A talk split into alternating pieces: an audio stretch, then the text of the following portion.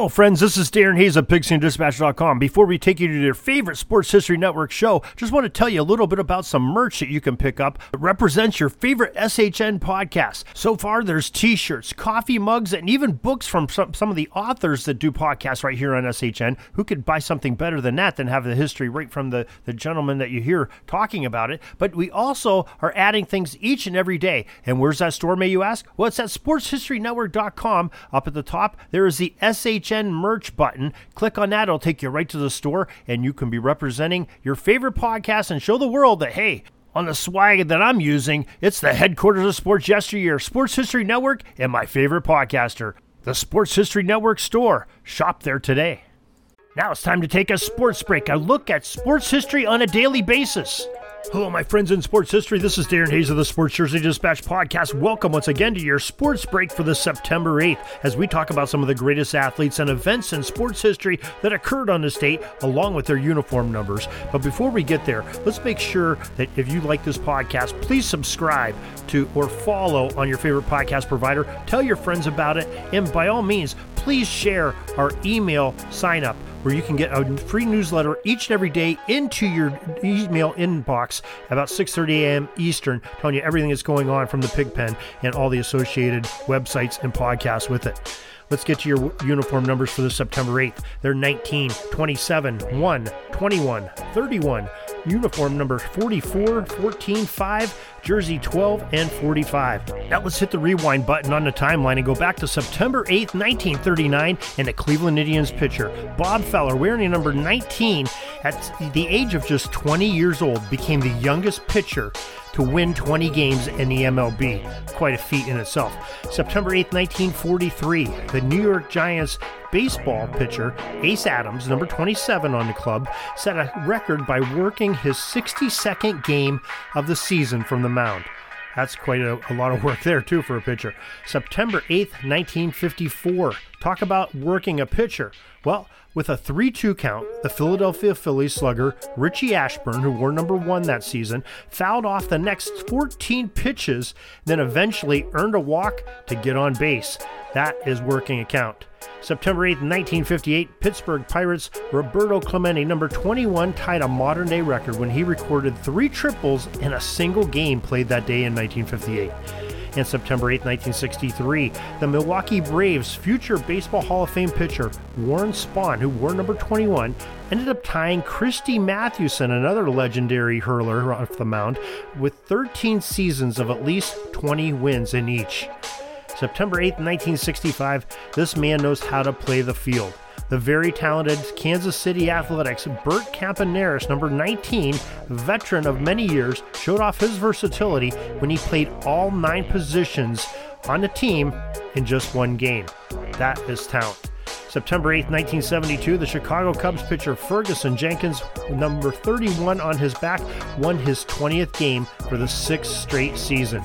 Ironically, eight years to the day in 1980, that Commissioner Bowie Kuhn would be suspending Jenkins indefinitely due to a drug arrest. Hopefully, he got uh, that cleaned up. Uh, September 8, 1973, Hank Aaron, number 44, set a record of the most home runs in one single league with 709 set on that day in 73.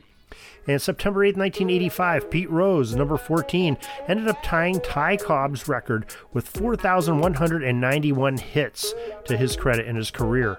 September 8, 1989, George Brett, number 5, another great hitter, reached a career milestone when he achieved his 2,500th hit.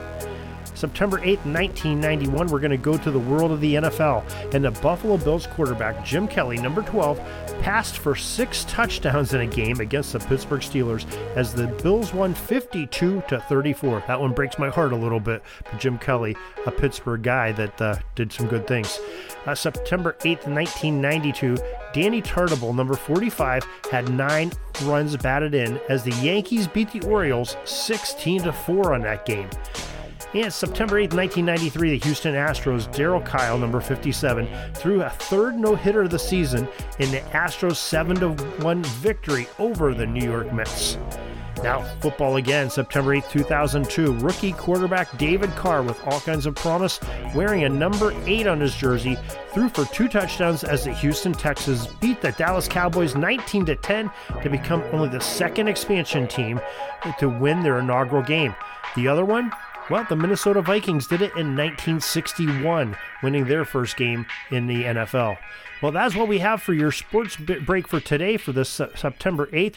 Glad you could join us for a little bit of history during your day. Uh, remember, in the meantime, till tomorrow when we have some more of your sports break, you can go to sportshistorynetwork.com, pigskindispatch.com, or jerseydispatch.com for all the greatest sports of history that you could look for. So, till tomorrow, everybody, have a great sports history day. Sorry, but my pitching coach just called timeout and he's coming out to the mound. I think I'm going to get yanked for reliever. We'll see you back tomorrow for some more great sports history on Sports Jersey Dispatch Podcast. We invite you to check out our websites, jerseydispatch.com and pigskindispatch.com, not only see the daily sports history, but to experience the preservation of great events and people that play the games. Find us on Pigskin Dispatch. It's also on social media outlets of Facebook, Twitter, Instagram, and don't forget the Pigskin Dispatch YouTube channel to get all your daily sports history.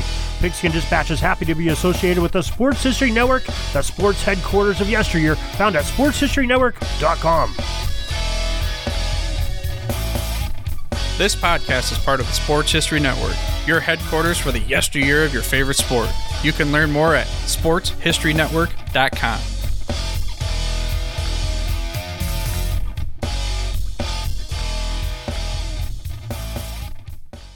Hey there, sports history fan. This is Arnie Chapman, aka the Football History Dude, and I wanted to thank you for stopping by to listen to another episode here on the Sports History Network. Our podcasters are passionate about uncovering and sharing sports stories from yesteryear. And if you didn't know it already, we have over 30 shows across the network covering all sorts of sports history topics. In fact, here's a glimpse into one of our awesome podcasts here on the network.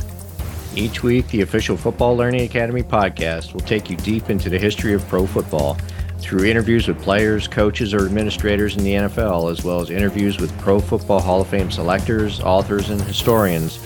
You'll learn how the game evolved and important moments that shaped the sport into what it is today. And don't miss the Pro Football History Nugget of the Week. Listen to the official Football Learning Academy podcast on the Sports History Network. How about that? I bet you're super hyped to go listen to that new podcast, right?